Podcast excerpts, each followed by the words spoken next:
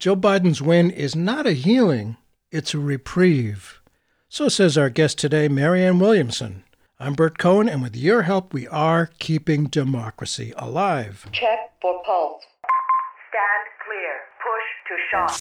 Joe Biden is no Bernie Sanders, but still, it feels incredibly good to call him President elect Joe Biden. Some Bernie supporters ignored his urgent request that all of his people get on board to evict Donald Trump so that we may have a chance to actually enact our agenda. An agenda uh, that used to be seen as the vital center, but is now commonly referred to as the left. Some in that category expressed upset that Joe Biden was not going to fix everything, that he was not the savior. Well, he is not. But what is he? Is this the beginning of Barack Obama's third term?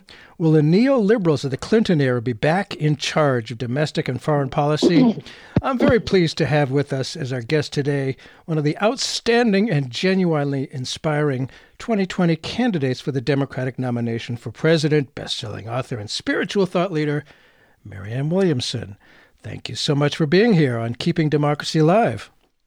Oh, thank you, Bert. Thank you so much for having me.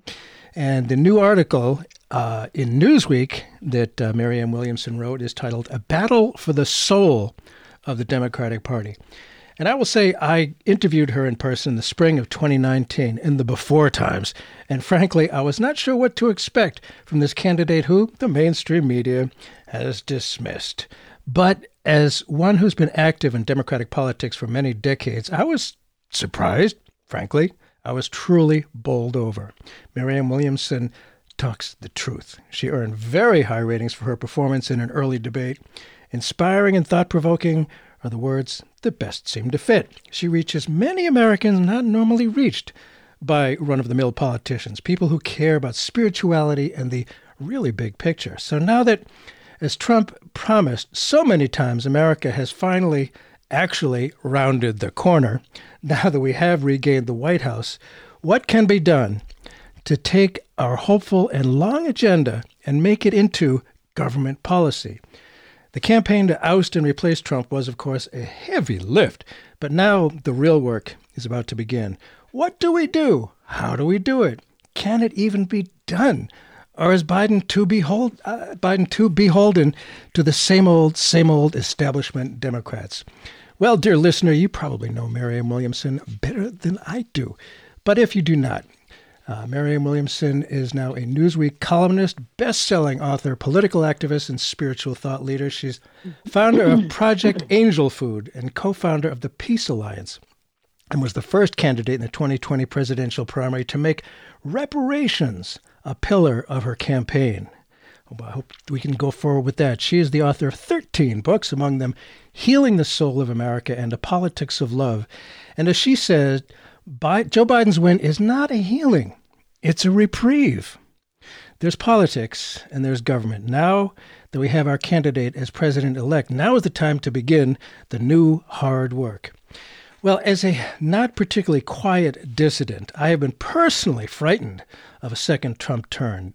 Uh, not only do Trumpists hate democracy, but dissent is pictured as communist. My personal freedom might have been at real risk. Suffices to say, we dodged a bullet. But how much of a surprise was that bullet? Did it really come just out of the blue? Of course not. It's imperative that we find the source before we can address the symptoms.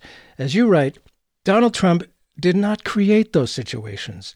Those situations created Donald Trump. What were those situations that created Donald Trump? I think that uh, it's been a 40 year slog uh, by which this massive transfer of wealth into the hands of 1% of Americans has been achieved. It began in 1980, and it has not been slowed down really much by Democrats any more than by Republicans. Yeah. And the Obama administration had eight years to address an accumulating despair and chronic economic uh, tension and anxiety yeah. among many millions of Americans who basically, because of that transfer of wealth, were being placed in a situation of chronic despair, mm. not knowing what would happen if they got sick or if their children got sick, not knowing how they would send their children to college, not knowing how they would ever pay off their college loan debt. You know, a large group of desperate people, large groups of desperate people should be seen as a national security risk, mm. whether they're in a corner of an American city or they're in another place in the world. Because large groups of desperate people are from a petri dish out of which societal dysfunction and pathology is almost inevitable to arise. That desperation was occurring and accumulating in the uh, Obama years. So when Hillary Clinton came along and said everything's great, and let's just mm. continue with one eight more years of the fabulousness of the Obama administration. We shouldn't underestimate how many millions of Americans said, "What are you kidding me?" Right. Because I'm drowning here. And the hope and change that I voted for in 2008, I have not received. Mm-hmm. And the the profound rage among so many millions of Americans, rage which was legitimate, by yes, the way, yes, a rage based on the fact that they knew the system was rigged against them. There were only two people who were validating their pain, which is very important, and number two, recognizing that that pain was based on a legitimate uh, complaint that the economy was rigged against them and that that deserved to be redressed. The only two people who were doing that were Bernie Sanders and t- Donald Trump. Yep. So I felt, and I think I was correct, that there was going to be this populist cry of rage that was either going to be through a progressive populist or through yeah. an authoritarian populist. Yes. And when the DNC suppressed the progressive populist, where was that populist rage supposed to go? And that's, I think, a large part of how we got Donald Trump to begin with. Yeah, it's amazing how poorly the DNC and Hillary Clinton read the public. It was there to see. and so many people have said, I felt ignored. Hillary Clinton didn't make me feel good. Donald Trump made me feel good about myself. That's important. And to ignore that, as you say, is a huge security risk. And you know, all of us had hoped for a giant blue wave, a clear and unmistakable repudiation of all things Trump. That didn't happen. It didn't happen. As you say, all we could do was to beat him by a razor thin margin. In the past, razor thin margins haven't been all that rare. Why is this one so distressing and shocking, Marianne? Well, first of all, he did win by something like five million more votes, but the razor thin is in the in the um, states where he did win. Many of the states that he won was a razor thin margin. Look, we all know what happened here. Biden's win is a repudiation of a madman.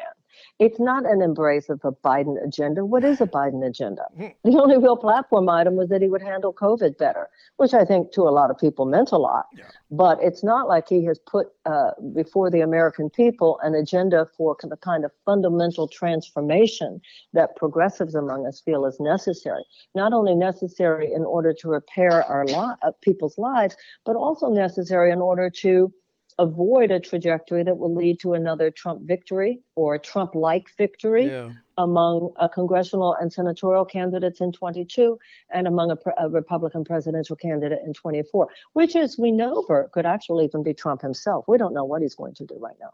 It could be, or for somebody a little bit smarter and a little bit uh, uh, better mannered, that might be even more dangerous for sure. And oh, absolutely. Someone like a Tom Cotton. These guys are already lining up. Oh, for These sure. guys are already lining up. And that's why I think people like AOC yes. and really uh, uh, others of us as well, refusing to hold off the conversation that needs to be had right now while Biden and Nancy and Chuck are, are planning yeah. things. This is the time for us to have a very, very serious conversation about the struggle between the corporatist Democrats and the progressive Democrats. Absolutely. That is not only brewing, but which will make all the difference in the direction of this administration and as i said in in our chances in two years. Midterm elections are two years away and that means they're very very close. Yeah they start immediately after that's for sure. Mm-hmm. and absolutely. rarely uh, do we win if we don't have a clear message of what we stand for. It, but it seems to have worked this time that being not Trump was enough to prevail. Uh, when Kerry was not Bush in 2004, it didn't work, but it did prevail.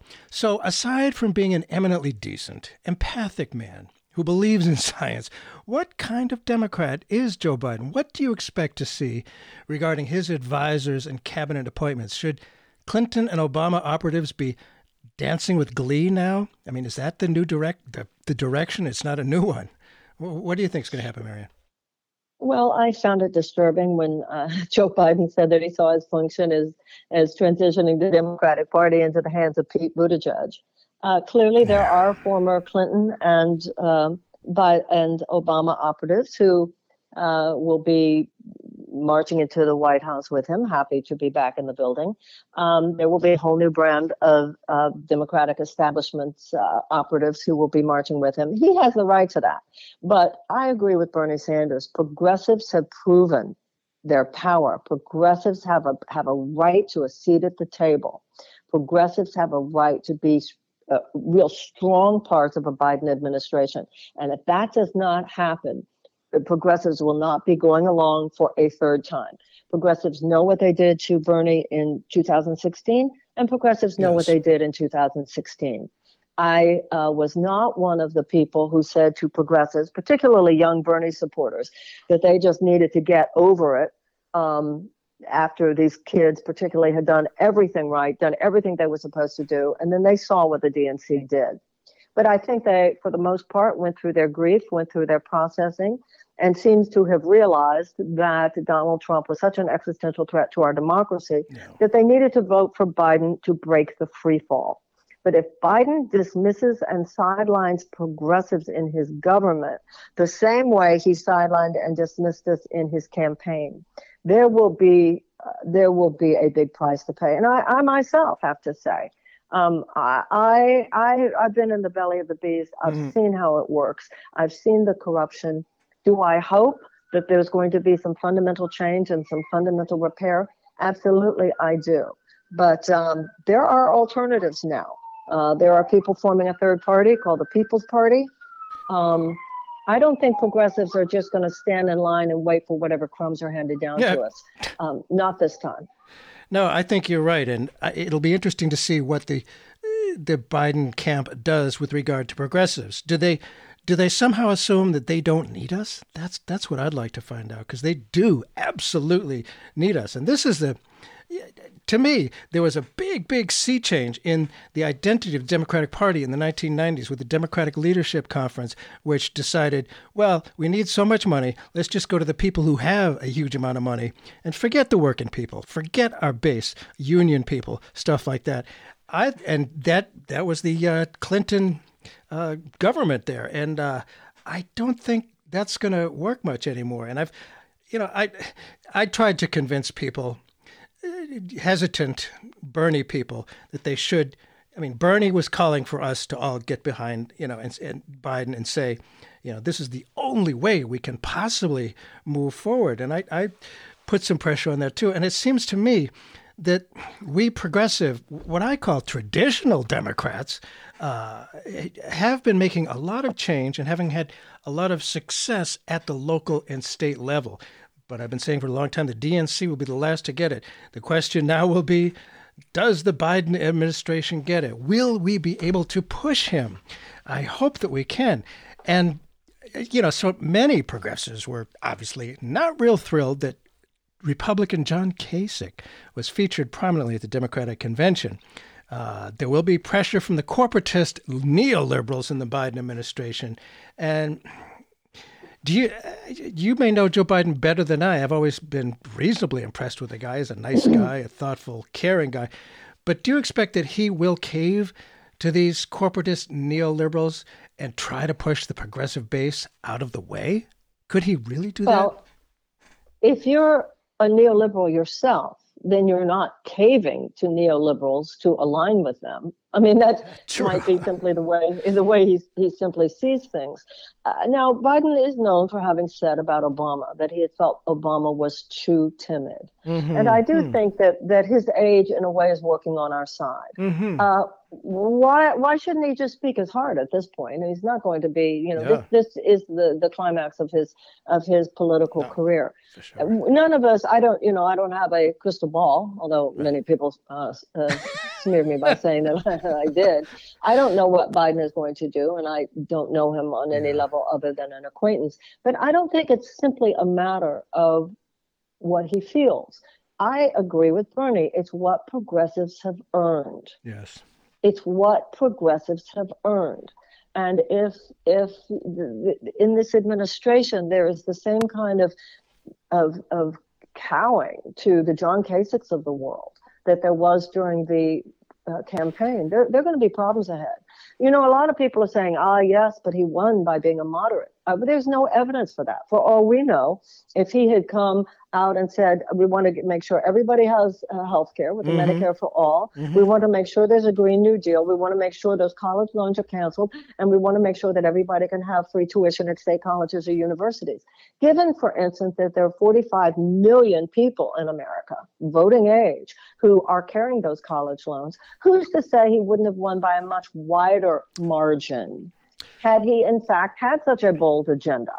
And if you look at the, and this is where AOC is making a very good argument, when you look at the people who won versus the people who lost in their House seats, the people who won were the people who were standing for a bolder agenda, and the people who lost were the people who were not. Uh. So I refuse to uh, to enroll in this idea mm. that he has to be careful. We've been told this for decades. Yeah. We have to be careful. We were told with, with Barack Obama and we were told with Clinton, well, he, wait till the second term, uh-huh. right? Remember, he can't do He didn't get a mandate. He, we have to wait till the second term. Republicans have always seen the fact they won the election was their mandate. Yeah. So yeah. Uh, Joe Biden will be bold and he will be progressive if he wants to be. The unfortunate truth is that he hasn't given us any given us any indication he really wants to be. Well, and we'll know over the next two weeks who he appoints. You know, it's all going to be in yeah. the proof is in the pudding. We're going to see who he appoints, uh, and that's going to tell us everything. Yeah, it's going to tell us a lot for sure. For those who may have just tuned in, Bert Cohen here. The show is Keeping Democracy Alive. Our guest is Marianne Williamson, who's got a new article in Newsweek titled A Battle for the Soul of the Democratic Party. And I am pleased that the gang, uh, the, the gang of four, whatever they're called, there's four more people there. You're right. They People who, who you know, were clear in what they stood for and showed some boldness did very well. I sense I've been around a while, and when I watched Biden speak, uh, accepting the uh, presidency, uh, I was reminded of Lyndon Johnson. And aside from his war in Vietnam, yeah, aside from that, he was pretty progressive, I think. He was a real he, FDR kind of guy. And I'm thinking he, maybe, I, am expecting Biden to be a little bit to the left of Obama. Go right ahead. Yeah, I agree with you. I, I totally agree with you, and I think that uh, that on a domestic on the domestic front, Johnson was more than a little bit progressive. Yes. On the domestic front, he was very progressive, yes, was. including a war on poverty, for yes. goodness sakes. And uh, I, I agree with you that, that where Biden's heart lies is to the left of Obama. But that's why our being loud and proud with our beliefs as progressives right now is so important, because we know the kind of pressure that he's getting uh, from the corporate Democrats, from the Rahm Emanuels, from the uh, Republicans like like Kasich. We know the pressure that he's getting right now, and that's why I think people like AOC and the rest of us being very loud right now, not quote unquote waiting until the dust settles, because once the dust settles and he's made these appointments. You know, the best we can hope for is that they'll return our calls, not that they'll actually do anything to change policy. So we need to be to be, you know, yelling politely right now that uh, he he won in large part because of these progressive That's groups right. and progressive alliances and progressive votes. And we should not be treated like errant children when we, in fact, are the biggest grown-ups in the room. That is for sure true. We put him there. And you mentioned earlier uh, uh, the uh, former mayor of uh, Gary, was it Gary, Indiana, something like that? Chicago. Oh, you mean Pete Buttigieg? Pete yeah, Buttigieg, yes, indeed. South yeah. Bend, of course. I, yeah. dude, being in New Hampshire, I got to see all the presidential candidates. Of course, you have to be hiding under a rock not to see them all. I was not impressed with him. I thought he was say anything to anybody and weasel around. It, it does seem like he stuck himself out there a lot to, so that Biden would be grateful for him. What what do you think Biden has in mind for Pete Buttigieg? And what's well, your concern? Something in mind. Yeah. Well, look, we all know what happened, so let's not pretend it didn't. Somebody made a phone call Yeah. And most of us are very clear about who that person was. Yes. And it was the night before Super Tuesday. It was the person who had said, if Bernie gets too uh, popular, I will step in and do something. Mm-hmm. Clearly, Pete Buttigieg, all of a sudden, Pete Buttigieg drops out the night before uh, Super Tuesday. All of a sudden, uh, Amy Klobuchar drops out Mm-hmm. the night before Super Tuesday. All of a sudden, Beto O'Rourke, uh, the night before Super Tuesday, comes out um, endorsing Joe Biden. We know what happened there. And there's no way when it comes to someone like Pete and someone like Amy that they weren't told that there was a quid pro quo Oh, there. yes. Of course there was. Yeah. Yeah. It's most. So I think we should expect to see more of him. Um, and like I said, you know, Yeah. Biden. I mean, Biden himself said, uh, "I see myself as a bridge, a transition to Pete Buttigieg." And you know, he's the he's the uh, you know he's the new younger generation of, of establishment corporate Democrats. Yeah, just what we need more establishment corporate Democrats. I don't think a lot of people will put up with it this time. We put up with it before, and a lot of Bernie people, you know, traditional Democrats like myself, liberals, uh, did, you know, enthusiastically support Biden. But now it's like, uh, okay, you know, we did it for you. Don't turn on us. And your column in Newsweek lists calls for a number of agenda items from what Paul Wellstone called the Democratic wing of the Democratic Yeah. Party. These issues are Right. all urgent needs that must be addressed and certainly can be addressed. First, I wonder if you would go down the list, please, and then uh, perhaps say what Biden's options are on those. well, first of all, there's Medicare for all. And the Supreme Court, as we speak, is considering Yeah. Different aspects of, of ACA. Biden, as we know, wants to take a more gradual uh, transitional approach. And those of us who are for Medicare for all feel it's simply too late for that, particularly given the fact that there's a pandemic as we speak. Mm. You know, I had surgery three three months ago. I had never had anything like this happen. I tore my tendon uh, from my shoulder and I had to have Ouch. rotator cuff surgery. Oh, Yeah, very, very painful. So, on one hand, it's a routine surgery, but the post operative process is known for being very, very difficult. yes. And every single day I thought to myself, what would what would have happened to me here if I didn't have insurance? It's it's just unthinkable to me. So whether it has to do with Medicare for all, whether it has to do with free uh, tuition at state colleges and universities, whether it has to do with the cancellation of the college loan debt, just take those things right there, because I think that those three three things are major contributors to the chronic economic tension and anxiety that keeps so many tens of millions of Americans from being able to perform at full wingspan, Uh-huh. actualize their God given potential, manifest their dreams. That means that their creativity and their productivity is not at full tilt. They're not the um, employers that they would like to be. They're not the employees that they'd like to be. And even more than that, they're probably not the parents they'd like to be, or the lovers, or the friends, or the spouses. And, and also, that right there, all that chronic tension and anxiety, there's your source point, your ground zero for the quote unquote mental health crisis that America is experiencing. Yes. This goes back to what I was saying before address the cause of these problems, and that's the despair of so many people. Now, we now have an economic system that says improve your economy in order to improve the human condition. I say improve the human condition in order to improve improve your economy. Money does not come. We have got to change our thinking about money.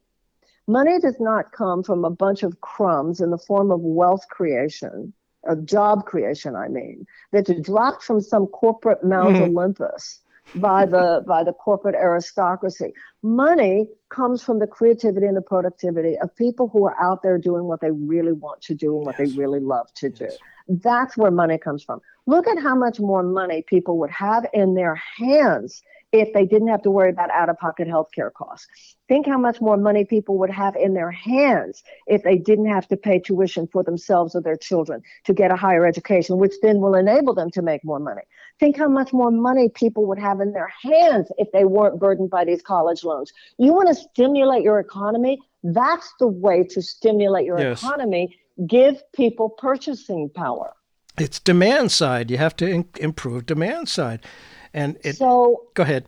Yeah, so no, well, that's the, that's it. These these things are fundamentals, and what we are doing is taking incremental approach. That's what everybody's a well. That's what progressives are concerned about with with um, uh, Joe Biden. It's all incremental approaches. These, everything I just said could be done in a day. Oh, it could be.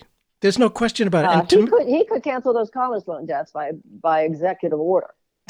and you know, I don't think you can say to black people, you know, right now, given uh, given how many unarmed black men have been killed by police. What? We're going to take an incremental approach to a change in police practices, an incremental approach to a change in police training, an incremental approach. Now, Biden realizes that Black America helped him.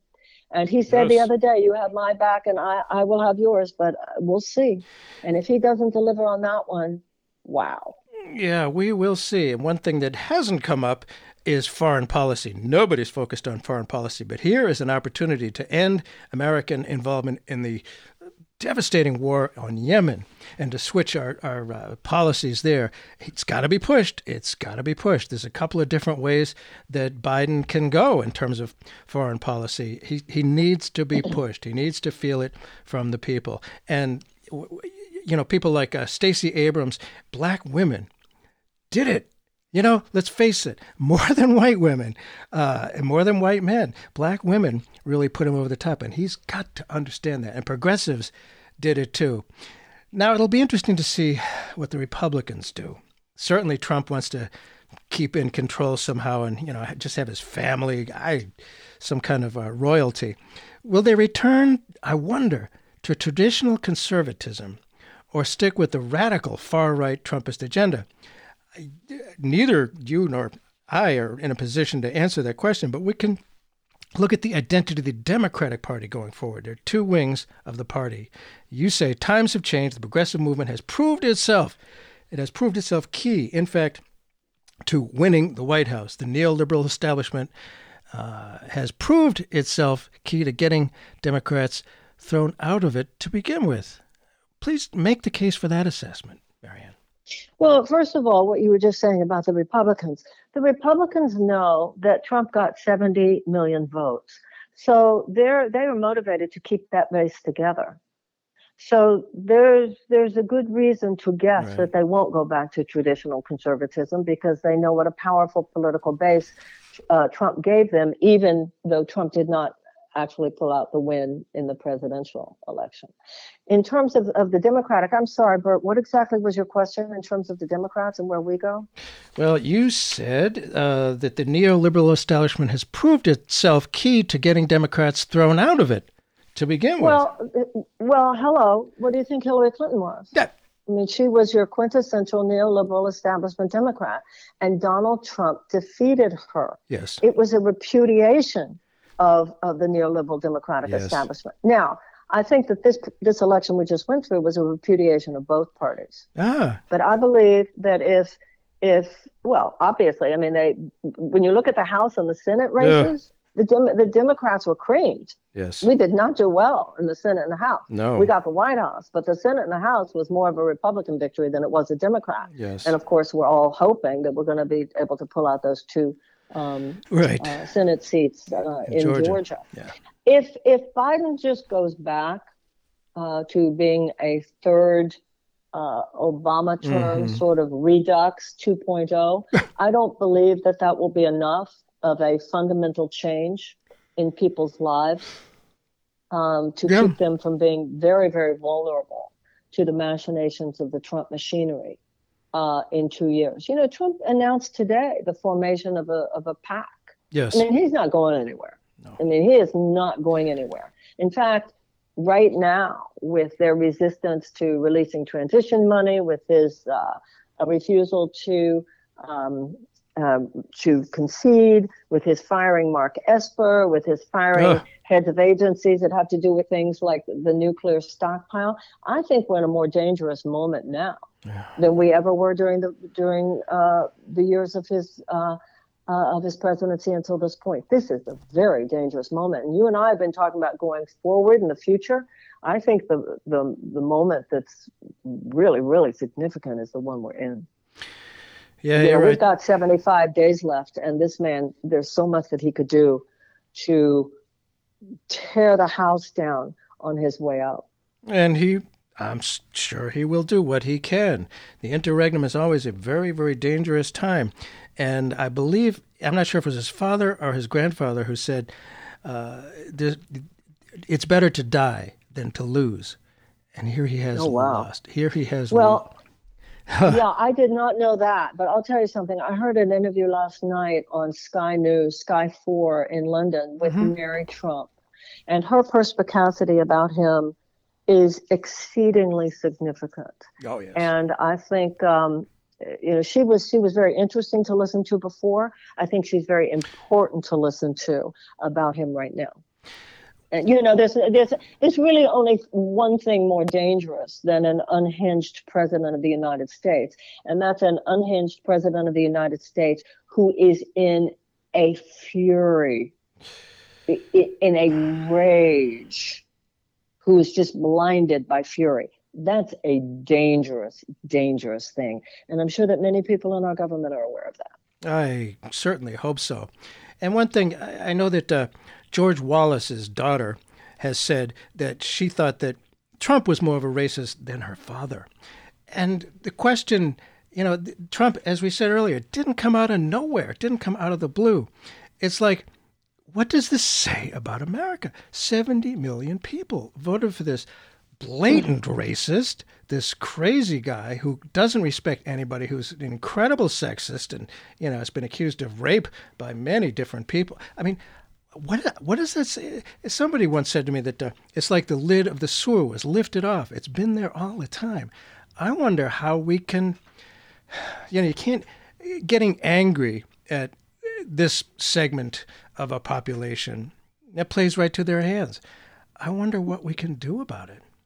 well, I think we need to. I think we need to ask less uh, what we can do about them and more what we can do about ourselves. Oh, we always had mm-hmm. uh, racists and homophobes and anti-Semites and and uh, the rest. I mean, until the human race has evolved into a state of enlightenment, those elements will exist. Yes. But we thought decades ago that we had reached a point in this country where those people and those kinds of radically dark attitudes of human character would never be given a major political megaphone mm. by either the left or the right. We thought we had handled that. David Duke would never get anywhere. He had been flushed right. out at that time. We had handled George Wallace. We thought we were over that. And then two major things happened. First of all was social media.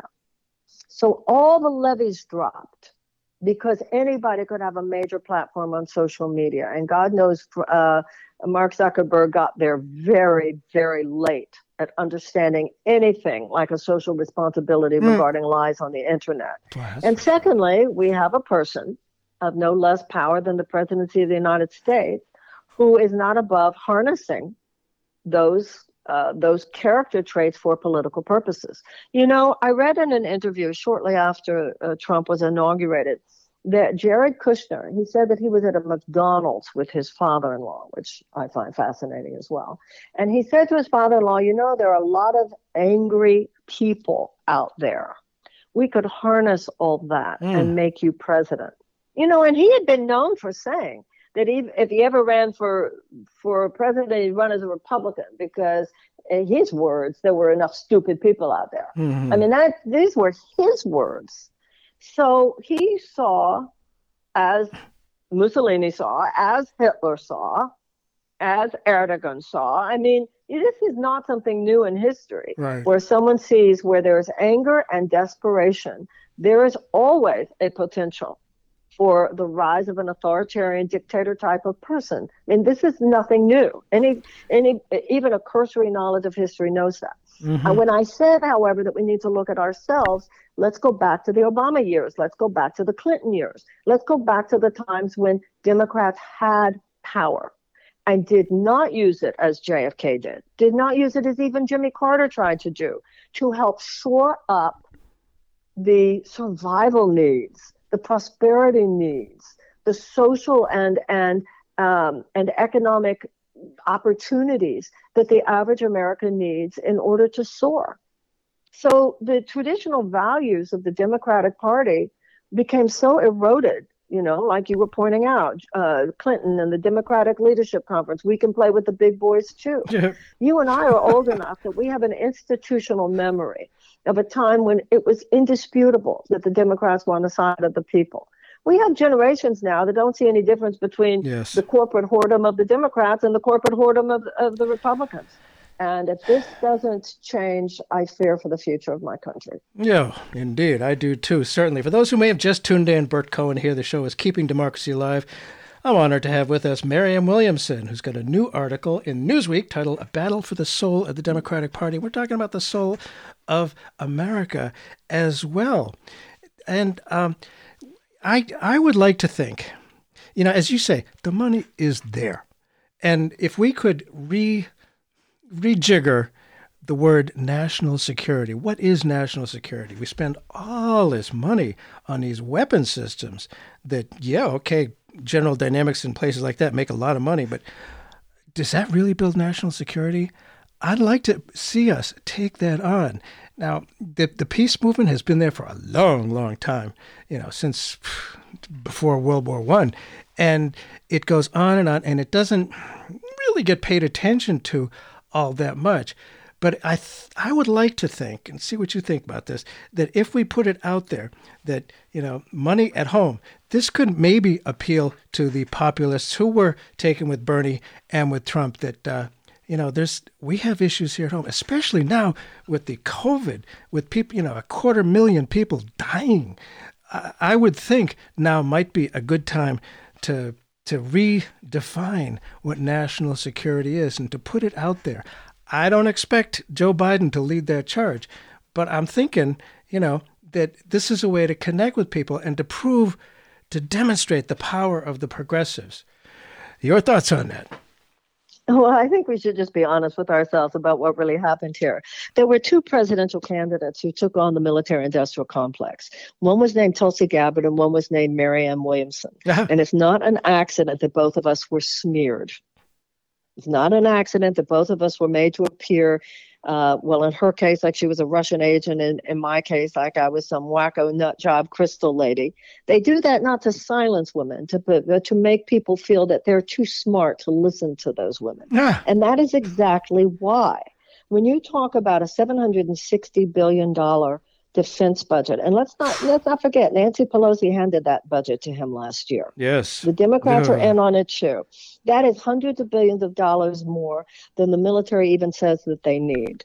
And those hundreds of billions of dollars more have to do with short-term profit maximization for Raytheon, Northrop Grumman, Bo- Boeing, etc. It has nothing to do with our national security, even on the level of war, because the wars of the 21st century are not going to be just about bombers and uh, submarines and battleships. It's more than that going to be exactly. It's going to be about cyber security yes, as much as anything else. Cyber warfare, and not only that, cyber warfare is already going on on a Cold War level. And hmm. if anything, I think we are under resourced. We are giving too little money to that. It could be argued.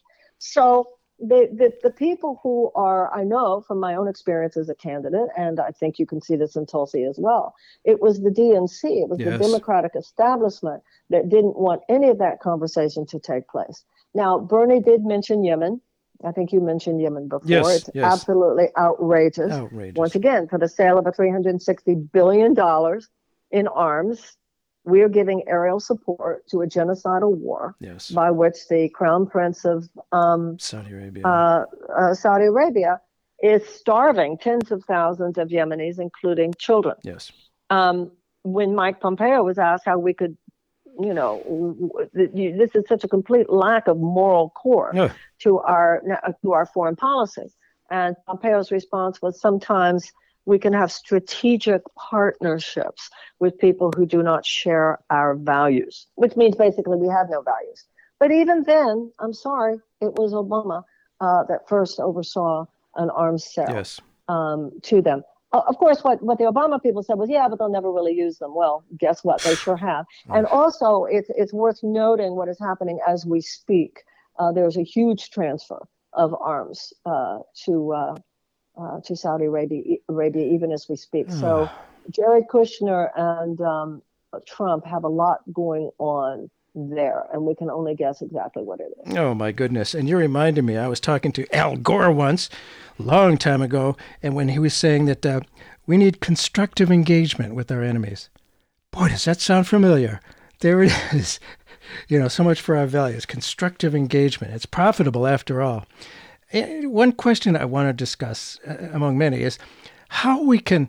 I mean, you know, humans. You have a good sense of how we humans run, what makes us move, how we can cool down the white hot rage among Trumpists who cannot accept defeat.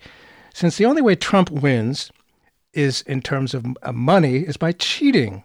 His people, therefore, believe cheating got the win for the Democrats.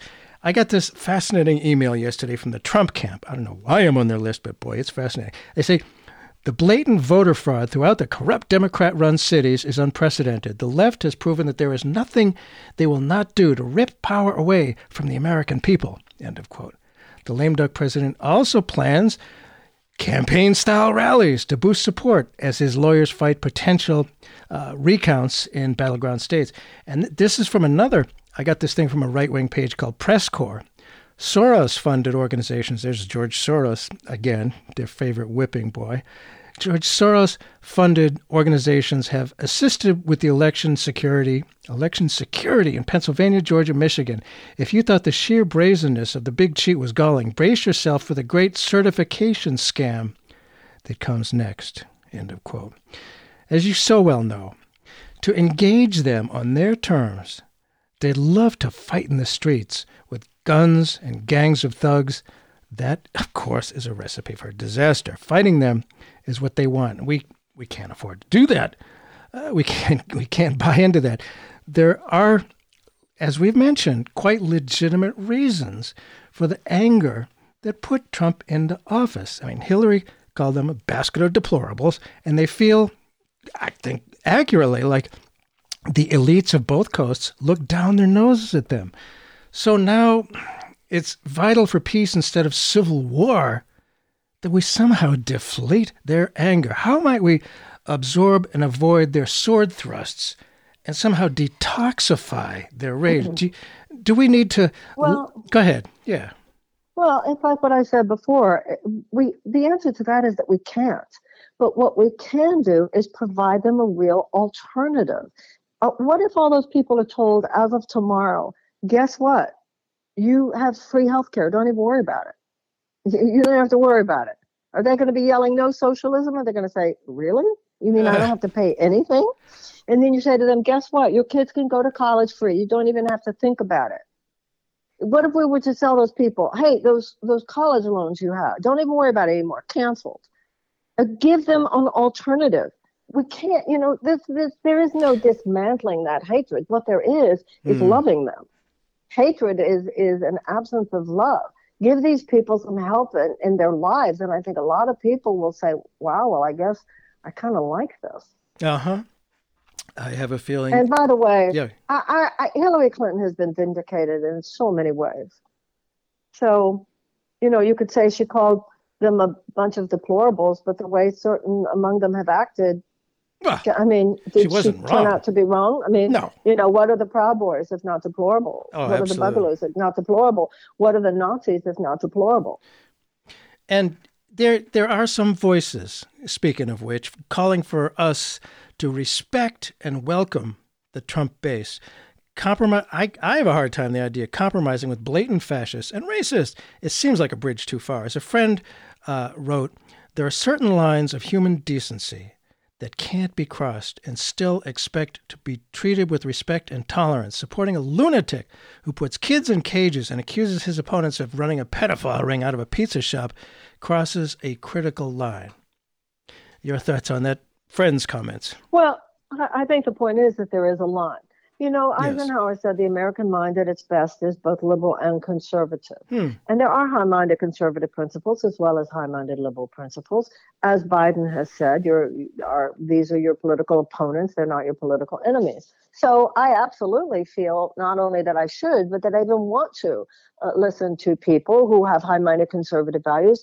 None of us have a monopoly on truth. Mm-hmm. However, no, I'm not, I do not feel that it's my job to try to listen to and understand understand uh, how a fascist is feeling today. Yeah. You know, Bert, I'm a Jew. So, you know, as am I. Uh, I. Yeah, well, hello then. You know, we, you know, the problem, as, as Hitler said later in the war, he said the only way they could have gotten us is stopped us is if they had come down on us swift, early, and hard. Ah. We should have come down on this craziness earlier. I I think I'm the first candidate in the 2020 cycle who said in my CNN town hall that we needed to uh, deal with the fact that this president represents a fascist threat. It's amazing to me how many i mean I, I was in the state senate for many years and how many republicans conservatives who are out there defending this guy. And to me as i mean if you look at what patriotism is it's about democracy. It's about america. And you know freedom and it, how they embrace this anti-american it just boggles my mind but they do and i think you're right we have to get to what causes that. If, if as you say, you know, if people had their health care and other things taken care of, I'm sure they'd say, wow, what were we afraid of?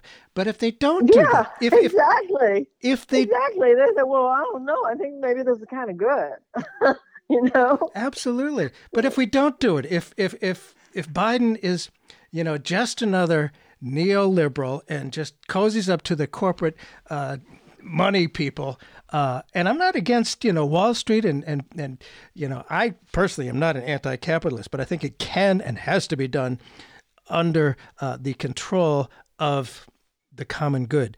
And FDR called for this that they have to serve the common good first and foremost, and then they can make money. But uh, if if the Democrats now don't address this stuff, boy, there's going to have it. Building a new party is not easy. But I mean, because you know, data banks, all that money stuff, uh, it's a big deal. But I, I just wonder, you know, we we could we have an opportunity to really appeal to a lot of people in the middle, people who and and and as Biden has said, you know, I want to be president for all of America, not just the Democrats. Is an opportunity here that can happen, and you know, another area that we didn't do well in, aside from the House and Senate, Across the country, Democrats and state legislatures did terribly. We lost That's seats right. in many, many states. Uh, here in New Hampshire, oh, it was amazing. Uh, we had a very strong governor who, the TV station, the state's TV station, almost like socialist state TV station, gave uh, young Sununu time every single day to smile on TV and to say, you know, we're managing COVID. But that was that's just one state. Given that the Tea Party effectively built from the bottom up for national strength, I wonder, you know, ta- what lessons we can learn from losing the state legislature so badly. Uh, can we learn from what the Tea Party did? What are your thoughts on on that? Because that's real important stuff you know, redistricting and well, all. the Democrats have traditionally liked to show up for the hot and sexy yes uh, midterms and presidential elections. No, I know, and have found uh, state and local elections not interesting enough, not sexy enough, right. too boring, you know, yes. um, not adrenaline filled enough. The right has never made that mistake. The right has always known that you have to take care of things on local levels, on state levels, and they've just out organized us completely. That but i think that that can change. I think people like uh, stacey abrams are on that. But then you get back to what we were talking about before with the nancys and the schumers. Um, the democratic establishment doesn't really support the grassroots uh, activists they certainly don't support the grassroots um, uh, progressive activists and yet that is where the change would come from yes and young people i you know, I, I saw, I, I went to Bernie rallies and there were always a lot of young people out there. It was a lot of fun. How many of them voted? I'm not so sure. But uh, in the primaries, that is. But I think they really turned out in the general election. And I would think Biden and the party need to pay attention to them. They like AOC. They like that that uh, progressive, bold stance. I think young people joined us this year not because they were institutional Democrats, but because they insisted on fundamental progressive change. Of course, young people are the future. What what, what's your sense of how to reach and to keep young people? And I can imagine they'll turn on a dime if Biden doesn't uh, follow through and address some of these real issues, medical care, uh, you know, college expenses, etc. Your thoughts about uh, keeping young people involved? Well, young people are not stupid, and they knew that Biden represented uh, a way to break the free fall of American democracy. Uh, this man, Donald Trump, is a fascist threat to our democracy. And yes. people, as one young man said to me, we had to get through our grief over Bernie, and then we came to the realization that our highest um, dedication had to be to the preservation of democracy itself. Yes. However, they're once again they're not stupid. If they see a Biden administration uh, moving back mm-hmm. in the direction of a corporatist neoliberal um, uh, governing uh, core without any real deference to progressive values or progressive candidates, then they will be open to the idea of a third party. Yes. Um, this People's Party, there's there's something there. These are some very smart people, uh, Nick Brana and others, former. A lot of them worked with the Bernie campaign in the past. Um, these people are not stupid. Right. And I think what they're doing is good in that uh, the stronger they are, the more the Democrats will know that they have a contest on their hands to keep progressives because progressives will have another place that they could go. Aha. Uh-huh. Interesting. And talk about a People's Party. Uh, sometime in the next couple of weeks, I'm going to be uh, have Thomas Frank on this show, uh, who's got a new book about uh, the campaigns against the People's Party that was in the ah. 1890s and the whole populist movement. So it'll be interesting to see. Absolutely.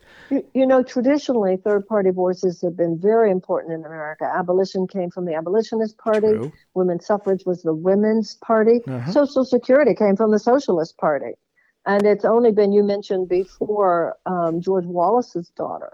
It was in response to George Wallace that the Democrats and the Republicans formed their very unholy alliance. Ah uh, whereby together they have worked so hard to keep third parties out uh, of the mainstream conversation. But this is not going to work anymore because the largest demographic is independence. Mm-hmm. The largest demographics is a pox on both their houses. Uh, there's a real pox on both their houses sentiment out there. And if the Democrats don't learn the lessons of the past few years, then pox on both their houses will become a growing growing source of power. Yeah, and they have an opportunity. It's up to them now. They they get they're right. in the driver's seat for sure. And as you say, That's this right. is not a time to relax or go back to the conditions that paved the way for the Trumpists in the first to begin with. We need to give people more than a reality devoid of Trump. And you also say, you know, thankfully we won a battle for the soul of the nation, but there are more battles ahead. Now a battle will rage for the soul of the Democratic Party, as well it should. It's been needing to happen for a very long time. End of your quote. As people from the traditional left liberal labor base of a party, what what is realistic for us to do? What needs to be done to both address the underlying causes of what you call a chronic despair and build the electoral strength of either the Democratic Party, I guess they, it's really on the party to decide if they're going to earn the electoral strength going forward. What can we do, Marianne? Well, a lot of the shift is psychological. We have been trained to expect too little progressives have been trained to just sit down and shut up and or or else at the very least uh, stand in line you know the yeah. day after the election i heard a woman named mara i think her name is liasson on npr i might have mispronounced her name yeah. and she said the left just needs to be patient and take what they can Ooh. why is big what? oil ever told to be patient and take what they can is, are military industrial comp, uh, contractors ever told to be patient and take what they can it, are health insurance companies ever told to be patient and take what they can? Are big pharmaceutical companies ever told to be patient and take what they can? Hell no. no. It's just too late for that. And I, I believe that that psychological shift will create political force. And that's what needs to happen. And I believe that the more of us who are not serving in government make clear that those are our feelings, the more people in government will feel emboldened to stand for those things. Uh, people like AOC and others mm-hmm. who have already said, Don't even think about putting Rahm Emanuel in your cabinet. Don't even think about it. Mm-hmm. And of course, I don't know the exact quote from Franklin Roosevelt to uh, A. Philip Randolph, who was head of the Pullman Porters Union, talking about ending segregation and having uh, equal pay. And uh, and FDR said something like, "I'm with you. I support you. Now go out there and make me do it." Make me do it. Absolutely, and that's of course was the relationship that JFK had with uh, MLK when Martin Luther King. Sorry, I have sure. to be tough on you. He said, "Please do. I, I need you to be." Yeah. So when people say about progressives right now that are being taking such, you know, adamant stances that we are being divisive, no, we're yeah. not being divisive. No. Uh, beginnings are everything. Beginnings yeah. are everything. It's very difficult yeah. to change your trajectory once it's already done. So if he comes in and he just makes all these corporatist uh, appointments, it'll be too late. You know, they'll hear us out, but it won't make any difference. He needs to hear us right now we see ourselves as the power center that our numbers actually indicate uh, that we are. Yes, we are. We are the Democratic base, and they better not mess with us. They've been messing with us for a very long time, and they think that uh, we can be taken for granted. I yes. think that. Uh, uh, I think I'm sure a lot of people are telling Joe you won without the progressive base, but I think it would be very unwise for him to think that that's true. I also want to say about about money and capitalism. I like you, Bert. I'm not anti-capitalist, but you can't be a capitalist if you don't have any capital. and uh, it's a very virulent strain of capitalism, uh, one tied to no ethical or moral considerations for people or planet that has been with us ever since the 1980s, Reagan yes. and trickle down economics, et cetera and that and, and like you said capitalism with proper regulation capitalism with proper um, uh, boundaries you know it was a democratic president that re- that repealed glass-steagall and it was yes. fdr who you know fdr said i'm not destroying capitalism i'm saving yes. capitalism yes. right now i understand why you have whole generations of young people who honestly sincerely ask what the hell has global capitalism ever done for me right. so if you don't let these kids in the game if you don't provide economic opportunity for them to be players in a, in a capitalist system, what obeisance, what mm-hmm. respect are they supposed to have for that system? And uh, and it's you know, and if, and if that isn't handled, they will they will tear down the walls of the Bastille within the next twenty years. Ah, there's so much power ahead. We can do it. Marianne Williamson, thank you so much. You'll be writing regularly for Newsweek these days, and uh, I guess that's the best way for people to keep up with you. Although you must have a website as yes. well. Uh, yes, and I have a podcast, uh-huh. the Marianne Williamson podcast, and people can learn more at marianne.com. Thank you so much. We can do oh, it. Thank you, Bert. It was lovely talking to you. Thank you. Likewise.